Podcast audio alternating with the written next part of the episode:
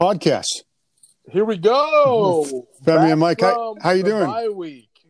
You're alive. You had vacation on the bye week. How was your vacation, Femi? What'd you do? It was a good time. I feel rested, recovered, ready to attack the stretch run of this regular season that we have here in the National Football League. But just kicked my feet up, relaxed a little bit, did a little bit of scouting around the league. That's code for I watched a lot of football on a Sunday. And it was glorious, Mike. I got to admit, I appreciate you for giving me a Sunday off. So it was nice to kind of kick the feet up and watch a little bit of NFL. But it was a fun weekend. Just did some a little bit of wine tasting in Central Washington, and wow, overall I'd say it was a great success. How was the bye week for you? It was filled with painting once again, just kind of like you talk about, what are you going to go during the pandemic? Vacation, what are you going to do? So it's kind of like, what am I going to do? So if there's games on, we kind of do it around that. My wife's a football fan, which is nice. Yeah. And so we just kind of, one day when I'm off, we always just kind of transforming, doing some painting and cleaning things up a little bit. I mean, because what are you going to do? I mean, you go to the grocery store, it's about, I'm not going out and we're hanging out. So yeah. might as well have some, positive returns. So yeah, it was a lot of fun. Yeah. I mean, every day this year just seems to be, make the most of it. Right. You never, I heard, I forgot who, I think I was, oh, it was Garth Lagerway in his, Zoom session last week. He had a great saying where he said, here in 2020 every day feels like a year. Wow. so I thought that was kind of funny. It's just kind of like, sometimes you just never know what crazy stuff's going to happen, so hang on to the day you got, make the most of it. But there's been something bothering me, and it's Halloween season. Okay, you got something you need to get off your chest. Well, no, I want your input. Because we don't, with the vacations and our wonky schedule, we don't get time just to sit here in the same office and talk about random things, which I kind of do a lot. They've had this chart going on for Halloween candies. Okay, and I don't know if you've seen it on the Twitter, and they've rated Halloween candies. Snickers are up there. Someone had Reese's Pieces in the top 10, which are like the most disgusting candy ever, in my opinion. Are those, which ones are those? Like the M&M Reese's? Yeah, but they're like peanut. Okay. But it's just gross. But I took a lot of flack for that. Evidently, Paul, our photographer, said I had a problem. As well as I don't like Red Vines either. I'm a Twizzler guy. Really? So, yeah. Well, I think it's a regional thing. We didn't have Red Vines back east growing up, and so it's. I think Red Vines have a film to them, but I could not believe that the $100,000 bar was number 13 on this one big list that they compiled. That's a top 5 candy bar, in my opinion. What's your top candy bar? Like if someone says, "Oh, I want this," what is it? If I'm looking at the list right now, so 538 did it. Shout out to those guys over there. Yeah. I know it's a big couple weeks for them. I mean, how about that? They're working on elections and voting and candy bars. So I'm glad we got our priorities in order. Right. Also, Halloween 10 days away. That just hit me right now. But anyways, to the question that you asked, if I had one candy bar that I could eat for the rest of my life, it's 100% going to be Milky Way. Milky Way. Those are good. Big Milky Way guy. Just like the caramel, the chocolate, like the nougat. I just love how it all kind of blends together. That would be my candy bar of choice. I'm not particularly picky when it comes to candy bars. I don't really like Three Musketeers. I see that's pretty low on the scale here. It looks like it's number 12 on 538's list. $100,000. I'm not a huge fan of $100,000. Okay. I mean, like, these are all candy bars that I would eat, but if you asked me which ones I would like, it would be a little further on the list. The Reese's Peanut Butter Cup. I mean, I understand why that's high. Do you like cold. The peanut butter cup? I like it cold. I like them cold. Like it cold. Okay. I mean, I can do cold, warm. The peanut butter cup is great. There's no better blizzard than the Reese's Peanut Butter Cup, in my opinion. However, there's something odd about the Reese's Easter egg. It does not taste like a Reese's Peanut Butter Cup. It's borderline gross. Yeah. I don't think I've tried the Easter egg. Don't. Have you had that little Reese's peanut butter cup minis, the one that's like in the bag? I have. It's like just unwrapped. Yeah. Oh my god, those are the devil because you can just like shovel that whole bag in your mouth. Whoever created that should be charged with some sort of foul. Yeah, I like those. But okay, well now it seems like the Milky Way would be the offspring if a Snickers and Three Musketeers made it and left out the nuts. Yep, pretty much. And like, cause like I like the Snickers, I just don't like it as for some reason I'm not the biggest fan of the peanut in the candy bar. Right. Although I love peanut M&Ms. So, like, those I absolutely love. But for some reason, I just prefer Milky Way to Snickers. I do like Snickers. But, yeah, Milky Way is the optimal choice. Like, Butterfinger, I see that on the list. I actually like Butterfinger quite a bit. Oh, I do not. You're not a Butterfinger guy? No, I don't like those. What about Rolo? Do you like – I might be a weirdo because I like Rolo. No. I like Rolos. Rolos are good. But it's 17 on the list, which is kind of low. That's way down there. Even like a Crunch Bar. They're kind of basic, but I like Crunch Bars. Yeah. Trying to think here what else they have on this list here. Kit Kat. I love Kit Kat. Yep. Kit Kat are great. That is very high up there. I don't love Twix, but I like Twix. I'm a big Twix fan. I don't understand the left and the right Twix, though. Yeah, that doesn't really make sense. That's desperate marketing to me. Yeah. just give me the candy bar and let me eat it.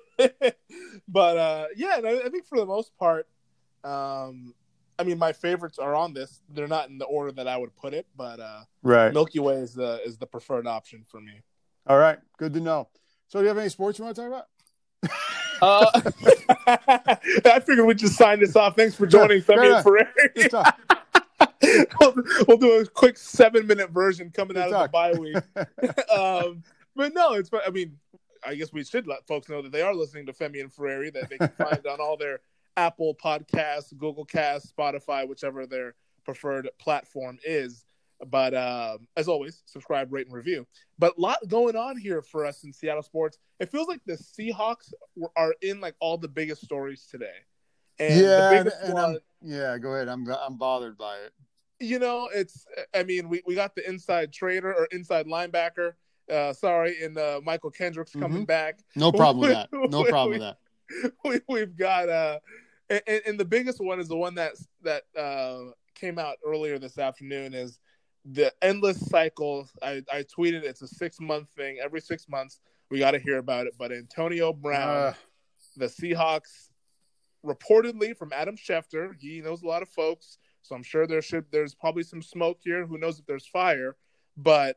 Reportedly are in position to make a run at Antonio Brown as he becomes eligible, I believe, after week 8 from a suspension. So you've already shared some of your thoughts here, Mike, but just kind of give the folks, I guess, let them know why you're a little apprehensive for AB coming to the Pacific Northwest. Well, your team is 5-0.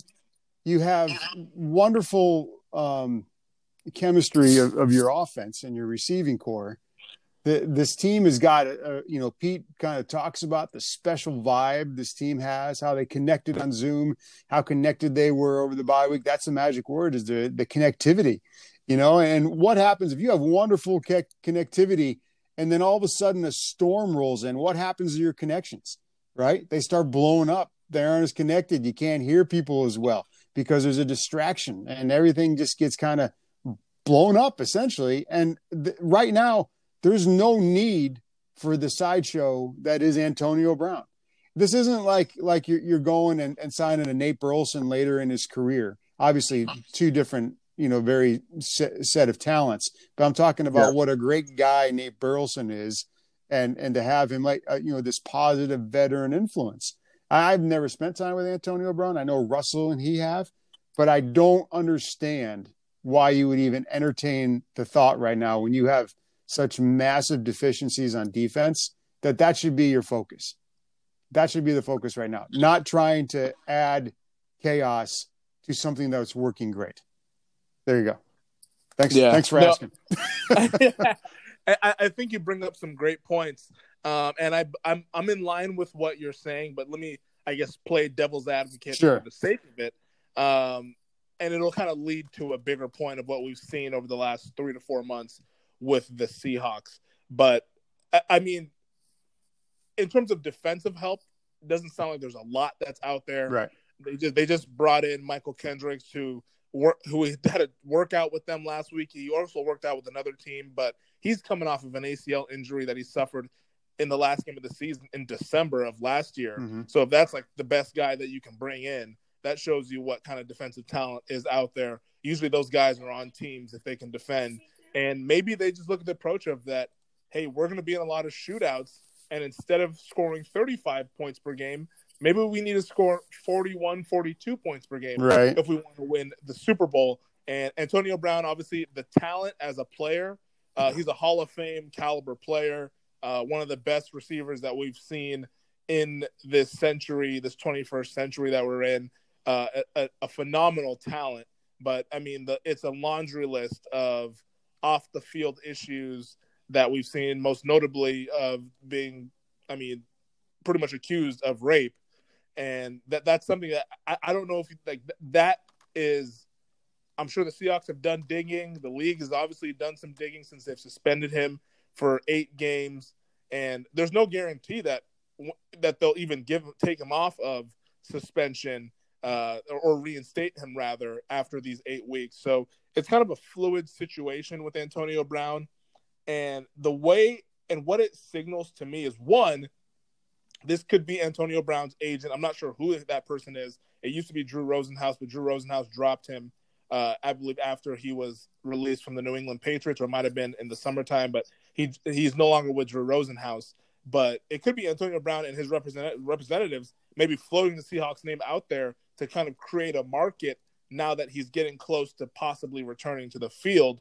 Or, and this is kind of where I think is that, this feels like, and it's been something that has kind of been bubbling underneath the surface throughout the entire offseason, but it almost feels like this is turning the keys over from the Seahawks organization from Pete Carroll to Russell Wilson. And, you know, Pete Carroll, he's up there in age. He's, 67 years old now or 66? I'm not sure. I don't want to I believe 67. Older than he is. Yeah. But, 67 years old. Who knows how long he's going to be coaching? I know he wants to keep going at it, and he might have hey, someone's saying hello. Yep. But you know the high traffic area that is the sports office.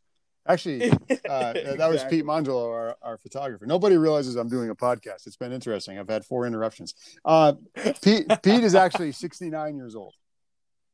He just fired off an email too. I think we just got an email from Pete. So there's 2 places in one. Oh, nice. Okay, that's crazy. It's funny how that works. Must be on delay. Yeah. But you know, Pete Carroll's a little up there in age, and maybe this is something that the Seahawks and John Schneider, who I'm sure would like to be with the organization, past Pete Carroll being with the Seahawks organization. I mean, if you have to bet on which one will be around longer, you obviously would probably bet John Schneider.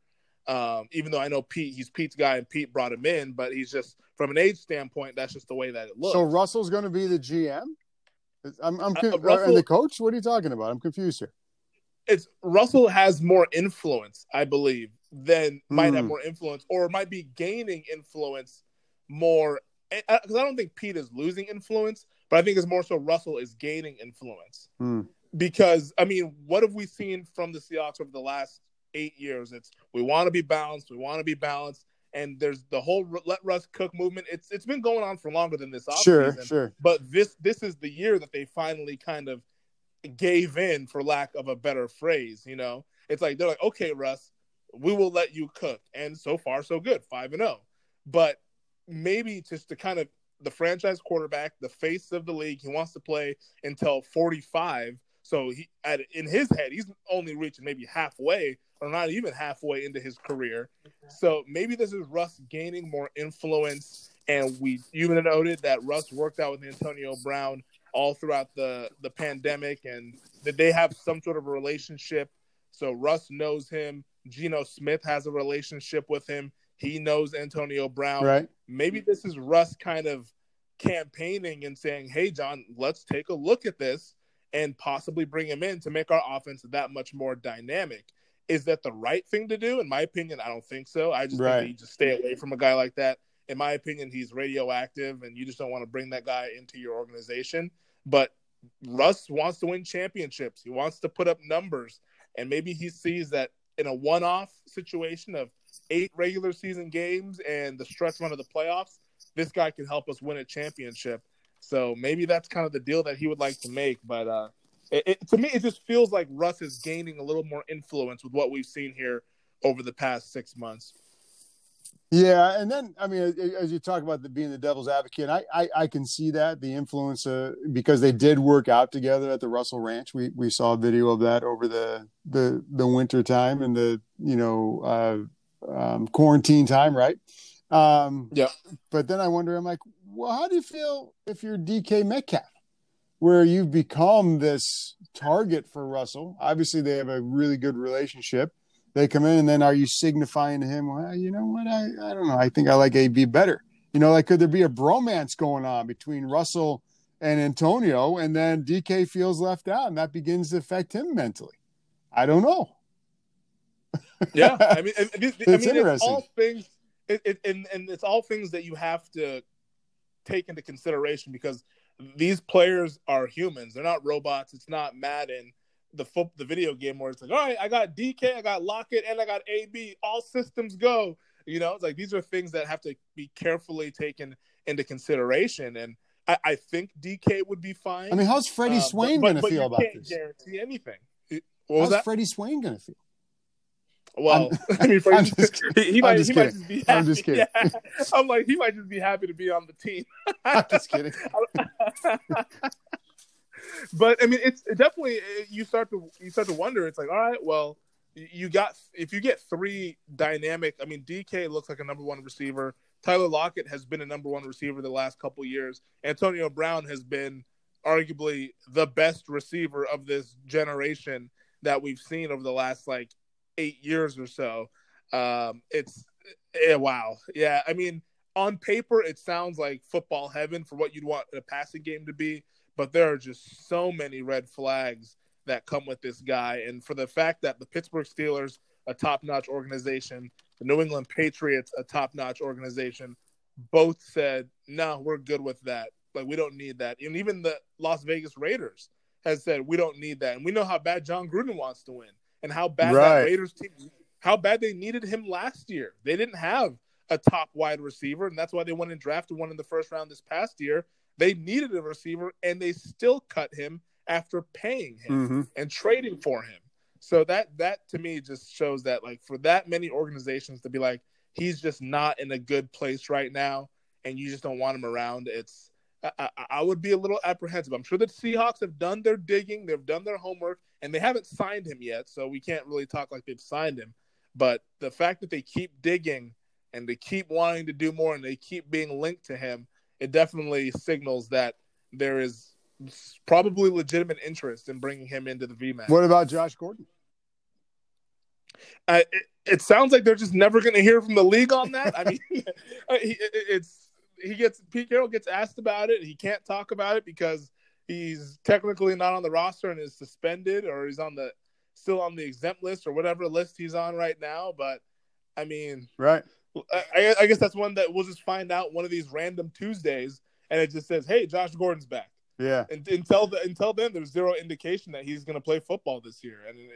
And maybe this Antonio Brown thing is the Seahawks saying, hey, we don't think that Josh Gordon will ever come back. Yeah, and I think he fit in well. I mean, he stayed here. He lives here now. I think he felt at home with the organization. I think he found a happy place. And then when he ended up getting suspended last year was for something that had happened back in New England, I guess, prior to anything he did here. But maybe, I mean, if you're looking for some room and a guy to contribute, I'll never forget that Monday night game in San Francisco. I mean, he came up huge last year. If you're looking for a guy that might want to fit in, if you need another, I mean, he's not Antonio Brown.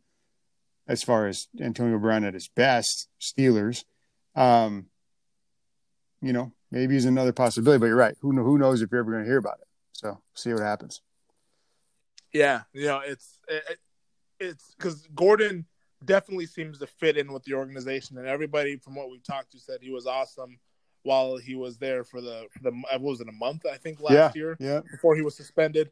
So and he's definitely talented. I mean, he's not as good as Antonio Brown, but I mean, at his peak, he was an All-Pro. So he's one of the most talented guys that the league has seen, and is why he keeps getting chances. So it's, you know, it's they clearly want to add a guy there, and I think that they're really I mean, David Moore, he's been good. Yeah, you know, it's not like he's been bad, but they clearly want to add another dynamic, like, bona fide guy. That, and no offense to David Moore, he's not that.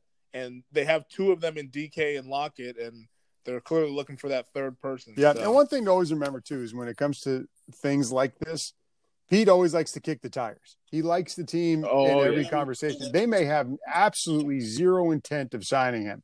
They may have had a meeting out there being like, we just, with the flow of this team is good right now. Maybe we'll see what happens with him.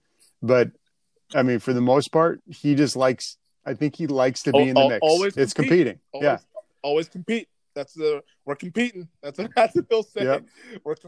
They competed with Clowney up to the dire end. They competed with other guys. You know, it's just always competing. Yep. That's the motto here. But when you look at the to transition kind of more so to the team that's currently on the roster here, but when you look at the standings, the Seahawks are one of three undefeated teams in the NFL at 5-0.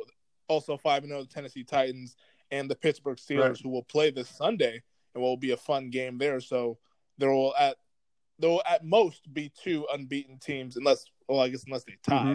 Then they'll technically be unbeaten. Which, being 2020, let's not look past the possibility of that happening. Yeah, the Eagles and Bengals have already done it, so it's not out of the norm. Right. But, you know, they're the only unbeaten team in the NFC right now. We saw the Buccaneers really dismantle the Packers last Sunday afternoon. So, I guess, how are you feeling about the Seahawks coming out of this bye week? Only 5 games into the season, but right now they're in the driver's seat for the number one seed in the NFC, which we know means that much more since only one team will get the bye in the playoffs come January. I think they miss Marquise Blair. I think he was going to be a nice little cog in the defensive machine for them this year. I thought he was fun to watch as a rookie and undisciplined, and I saw some things this year. So that was a hit. They're going to miss Jamal. I think Jamal, as you watch Buda Baker on Monday night, was very much what Jamal is for this team. And so I don't think he'll play this week, in my opinion. Pete didn't sound very convincing as far as – I mean, they're going to take it right up to the game. Still battling that groin injury, which, I mean, they want to be careful with it. So, and, heck, I mean, I think a lot of people thought he was coming back after the bye week, but the fact that he still can't practice, that doesn't bode well for Sunday. And that is not – I mean, I don't mean to bring up, like, negative energy. I'm not that type of person. But Glendale is just not been – I mean, they've won games there. But and I think we talked about maybe our last podcast or two ago. It has not been a good place for them, going back to Super Bowl 49, going back to the numbers of injuries that have occurred on that field, the Seahawks careers that ended on that field. You know, there's always a little bit of apprehension for me anytime I see it on the schedule for them. So here they are, 5-0 coming out of the bye. The Packers were coming out of a bye, and they ended up looking dreadful. But the way Pete made it sound that, you know, these guys were around, they were around each other. It wasn't your typical bye week. You know, they've shown the ability to really stick together. That Arizona defense we saw on Monday night against your pathetic Cowboys. They're pretty bad, Mike. But they're still the best team in the NFC East. They might make the playoffs with a 7-9 record. I don't see it, but they're pretty bad. I mean, Arizona's pretty good that way. You know, Buda's always got something to prove. So I move forward with trepidation as far as their undefeated record. There may just be one undefeated team left after this weekend, and it may not include the Seahawks. We'll see. Yeah, it's really interesting because when you look at the schedule for the Seahawks team and some of these wins that they've had, they're not aging very well. Right. And what I mean by that is that what felt like impressive victories and say, oh, yeah, we just beat a really good team is not feeling that right. Good. I mean, Atlanta won their first game this past Sunday against Minnesota. And then you got New England, who's now below 500. And then New England's, their case seems a little bit special. It seems like coronavirus really kind of affected them differently than it did the Tennessee Titans. You know, Titans allegedly were maybe squeezed in a practice or two when they weren't supposed to. Right. we don't want to dive too much into that. But, I mean, the differences were pretty stark there. We'll just leave that at that. But they also played the Dallas Cowboys, who have fallen apart. They got a win over them. And then they also defeated the Miami Dolphins, who are the only team that's at 500 that they've beaten so far, because last week, or 2 weeks ago rather, they beat the Minnesota Vikings, who were dismantled by the now one-win Atlanta Falcons. So it's their schedule right now. It looks like they played a bunch of teams that they should have beaten, and the best record belongs to the Miami Dolphins. So we very well could be 5 games in and not know a whole lot about the Seahawks team. And I think we're going to start to learn a lot about them this upcoming stretch. We talked about it when the schedule was released in May, I believe it was that the stretch after the bye week, starting with this game in Glendale at Arizona, kind of leading all the way till the end of November, was when we were going to find out what the Seahawks were made of. And the Cardinals, I'm not even sure how good they are. I mean, I have questions about them. I saw them firsthand against my Dallas Cowboys this past Monday, and I felt a lot of that was just incompetence from the Cowboys. Maybe I'm biased and I just have a bad feeling about what the Cowboys are. But, I mean, you look at the box score, Kyler Murray only completed 9 passes against arguably the worst defense in the league. Like, it's not like the Cardinals really put on a huge show versus more so the Cowboys might have just crapped the bed and did it over and over again. Because when you look at the Cardinals and their schedule, they have a week one win over the 49ers, which was very impressive. That was when the 49ers were a little bit more healthy, not all the way healthy. They were missing some wide receivers. But that's an impressive win. I'll give them that. But outside of that win, they've beaten the Washington football team, who we know is terrible. Right. They've beat your New York Jets, who we don't need to go deeper into that. And they've beaten my Dallas Cowboys. They have losses at home against Detroit. And I don't see too many people pounding the table for the Detroit Lions. And then they lost and got beat pretty bad by the Carolina Panthers. And it from watching that game back, it was worse than the 31-21 score suggests. So I'm not totally sure what we'll learn from the Seahawks this Sunday, because I think the Seahawks win this game. I don't think it's going to be easy, but I think they win it by a touchdown. Yeah, it's not going to be easy. I do think they win it. But I won't. And I don't mean to hide behind a, prediction, or if you want, whatever you want to call it. We can't hedge, Mike. No. Like, I guess what I'm saying is I think from what we've seen, they'll win. But let's just say I won't be surprised if something happens and they lose. Does that make sense? Yeah. That's the law fair. Of averages, past history, the 3.5-point road favorite. It's an NFL game. Right. Also, it's an NFL game in 2020. So exactly. You can lose to anyone other than the Jets and the Cowboys on any given Sunday. Why is that? Why do both our teams suck? I don't know. It's really bad. I mean, the Cowboys' offensive line is like all second stringers now, so it's not looking great. And obviously, Dak Prescott had the horrific injury, so it's just all sorts of bad right now. Yep, the Jets are an NAIA team. I just offended everybody in NAIA. Yeah, no, and it's funny because those are the two teams, the Jets and the Cowboys, who have yet to cover the spread so far. Not even Vegas has been able to handicap how poorly they've been playing. Like, it's really impressive. And I don't think there's no team in history that's ever gone 0-16 against the spread. I think that it could happen this year with the way that your Jets are playing. Oh yeah. I mean, it's not great. No.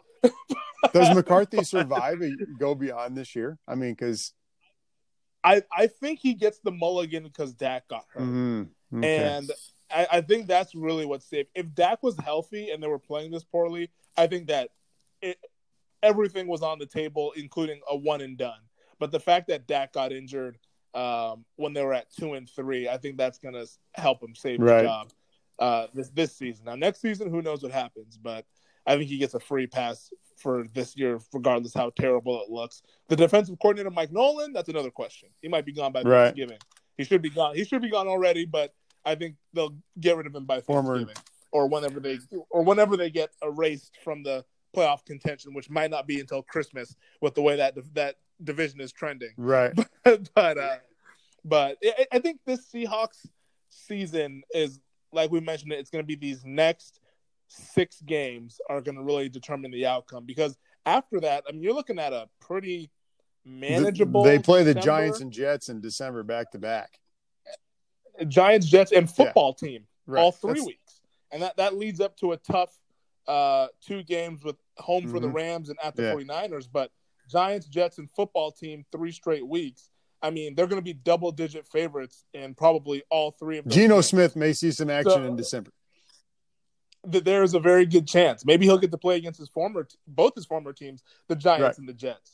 We'll that'd be kind of funny, actually. Yeah, yeah, we can be able to rub some salt in the wound for those teams. But I really think that in the hierarchy of the NFC, do you think the Seahawks are the best team in the NFC? I don't. You know, I was kind of going between the World Series and that Bucs game on Sunday night. The Bucs team that lost to the Bears looked like a work in progress. The Bucs team that beat the Packers looked like a Bucs team that's coming together.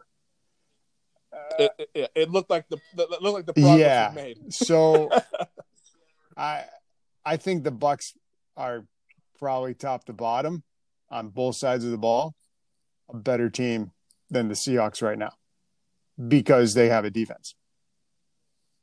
Yeah. Jamal comes back. They start to get things together better and start playing together better. The Seahawks, that is, but we'll see. But could those 2 teams meet in the NFC Championship? I think so. Oh, that'd be a lot of fun. Yeah, be a lot of fun. Well, that would be a lot of fun. We got Russ and Brady going at it. Oh, that'd be so much fun. Arians, we know his history with Seattle and all that. That would be. He's so the guy that figured out the Matrix that could come in here and beat the Seahawks. He used to love to come in here, and you know some of the Seahawks' worst games over the Pete Carroll era have been against the Cardinals at home. It's so crazy. Cardinals at home, and then every game against the Rams are just throw it out. Unless you got a field goal miss, that's going to give you a win, right? So, well, what's interesting to me, and I would say I agree with you with Tampa Bay.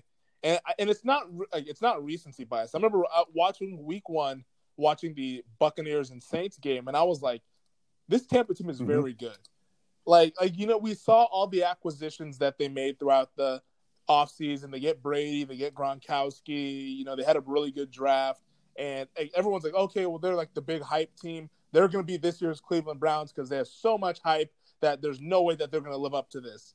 And we saw Week 1. And I saw them against the New Orleans Saints, a team that has a ton of continuity. And I watched that game. I was like, Tampa is the better team, and I'm pretty sure of it. And, like, I saw the score. Like, this New Orleans was winning, and Tampa was doing everything you could do to screw up a game, turning the ball over, penalties left and right. And even just throughout the whole game, I said, Tampa is the better team. They have the lower floor because they seem to know how to beat themselves, but they have the higher ceiling. And if they're able to kind of not beat themselves, they are going to be more than a handful for all these teams in the NFC. And I think that reared its ugly head in the Thursday night game against Chicago, who is quietly, very quietly 5-1. But we saw that Tampa Bay have 11 penalties, I believe it was, for about 100-something yards. Like, you're never going to win an NFL game with that, especially if you're playing a competent team on the road in prime time. Like, that's, you're not going to win that game if you commit more than a field length penalty yards. Like, that's just not. And the Bears have a kicker. And the Bears, they do have a kicker. They got rid of what's his name? Yeah, they got rid of Parkey, the double doink man. But I think Tampa, with what they're able to do from a ceiling standpoint, because you mentioned they have the rare commodity in today's NFL, and that is the defense. You know, I think maybe there's 4 or 5 teams that have good defenses, and everyone else's defense is suspect and performs to the level of whatever the quarterback is that the opposition has, because it's really bad across the board. And I think we saw the Packers get exposed defensively in that game against the Bucs on Sunday. But I would lean the Bucs as the best team in the NFC, and I would say it's you can flip a coin between the Seahawks and Packers as to who number two is. But right now, I'd say Tampa Bay, who they have a tough game in Vegas on Sunday night, this upcoming Sunday. But if you're the Seahawks, though, it's you don't get too caught up in all this because it doesn't matter who's the best team in the NFC right now. All that matters is stacking wins, and the Seahawks have a chance to do that come Sunday against the Cardinals. Because, like I said, you don't have to be the best team. As long as you have home field advantage, there's a pretty good chance. The Raiders, a little bit of a problem this afternoon, the COVID test, and then the whole line. Yeah, the whole offensive line. So we're going to see that. We're not in a bubble for that. The NFL's not in a bubble. So that's going to happen, you know? Yeah. You knock on wood for the Seahawks. Luckily, they haven't had any of those issues. Yeah, or like that. That's a Pete Carroll. So we'll see more for sure this week. You know, at the end of the week, as far as how they were in the bye week, really. So. Yeah, that's true. Yeah, because the Raiders they just came off their bye week, and now we see it kind of pop up here with some stuff going on with some COVID. Well, let's do predictions for this week. What do you got? Yeah, okay, so predictions this week. You mentioned it. Seahawks are a 3.5-point road favorite. That means that usually Vegas feels like they're a pretty significant team. They're significantly better than the Arizona Cardinals, and I would agree with that. And, you know, just the spot that it is, it's a brutal spot from a rest standpoint for the Cardinals. You talk about playing a Monday night football game on the road, and now coming home to play a team that's coming off of a bye. So not only was your week short, but they didn't play the past week. So they're well rested and are able to get healthy, sans Jamal Adams. But going into this game, we know it's always tricky in Glendale. Those games are always close. But just from what I've seen from the Cardinals, their big loss, losing Chandler Jones to a bicep injury for the entire season. He was their best pass rusher by far, arguably one of the best pass rushers in the NFL. I like Buda Baker on the back end, but I don't think that Cardinals secondary is elite. I think it's decent with Baker and Byron Murphy. Patrick Peterson isn't the player he once was, getting a little long in the tooth there. So I think that definitely if they match up I'm on DK, I love that matchup for DK just off of the jump right there. I think the Seahawks having a good offensive line and the Cardinals losing their pass rusher, that will force the Cardinals to have to blitz. I think there will be opportunities for the Seahawks to go over the top. We know they love to throw the ball deep. And if anything, they were kind of caught up against the Vikings because the Vikings just sat back and said, hey, we're going to force you to chunk the ball down the field and do it methodically and not just beat us over the top like you like to. I think Arizona is going to have to try to blitz to get any sort of pressure on Russell Wilson. And when that happens, I think you're going to see long bombs to DK Metcalf, long bombs to Tyler Lockett. I think the Seahawks defense is good enough to slow down the Cardinals offense, which hasn't been great in the passing game. Cliff Kingsbury, air raid coach, their passing game is not awesome. I just mentioned 9 completions against probably the worst pass defense in the league in the Dallas Cowboys. So I believe you see the Seahawks go into Arizona, and I think they win this thing comfortably. I think there's a little bit of a scare maybe early on, but give it the Seahawks to beat the Cardinals 31-20 and improve the season. You said 31-20? 31-20. I like the Seahawks. Nice. I think these games come down to field goals and tight games for whatever reasons. Just divisional games are different, as you know. The score I had in my head, ironically, I had the Cardinals only scoring 20 as well, but I had the Seahawks scoring 27. So okay, we'll see what happens there. Maybe 20. I say 31-20. I think if everything goes to according to what you said, that might your 31 might even turn into 38, based on the defense. Yeah, I don't see the Cardinals having too many solutions for stopping the Seahawks offense other than trying to blitz. And I think the Seahawks are the last team you want to try to blitz because Russell Wilson's mobile. The Seahawks offensive line has played well this season, and they got two guys on the outside in Metcalf and Lockett who can run right by your DBs. And we already know Wilson throws the best deep ball in the game. I think that they can really take advantage of this Cardinals secondary if those guys have to defend on an island. So I see it being a bad matchup for the Cardinals. And when you factor in the situational spot of playing a road Monday night football game against now turning around to play a team that's coming off of a bye, the schedule makers did the Seahawks a solid in this situation because that's an advantage that you typically don't ever see. So I just think a lot of things point in favor of the Seahawks, and I think that they come out of the bye and they'll look pretty good doing it. See what happens, man. We'll see what happens.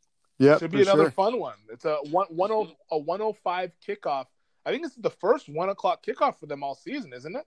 What were they? Yeah, the 2 10-amers. Just because they've two prime times. They had either 10 a.m. or prime times. Oh no, they had a 1:25. That was the one. Sorry. Yeah, that was the one you went down to. That was the one.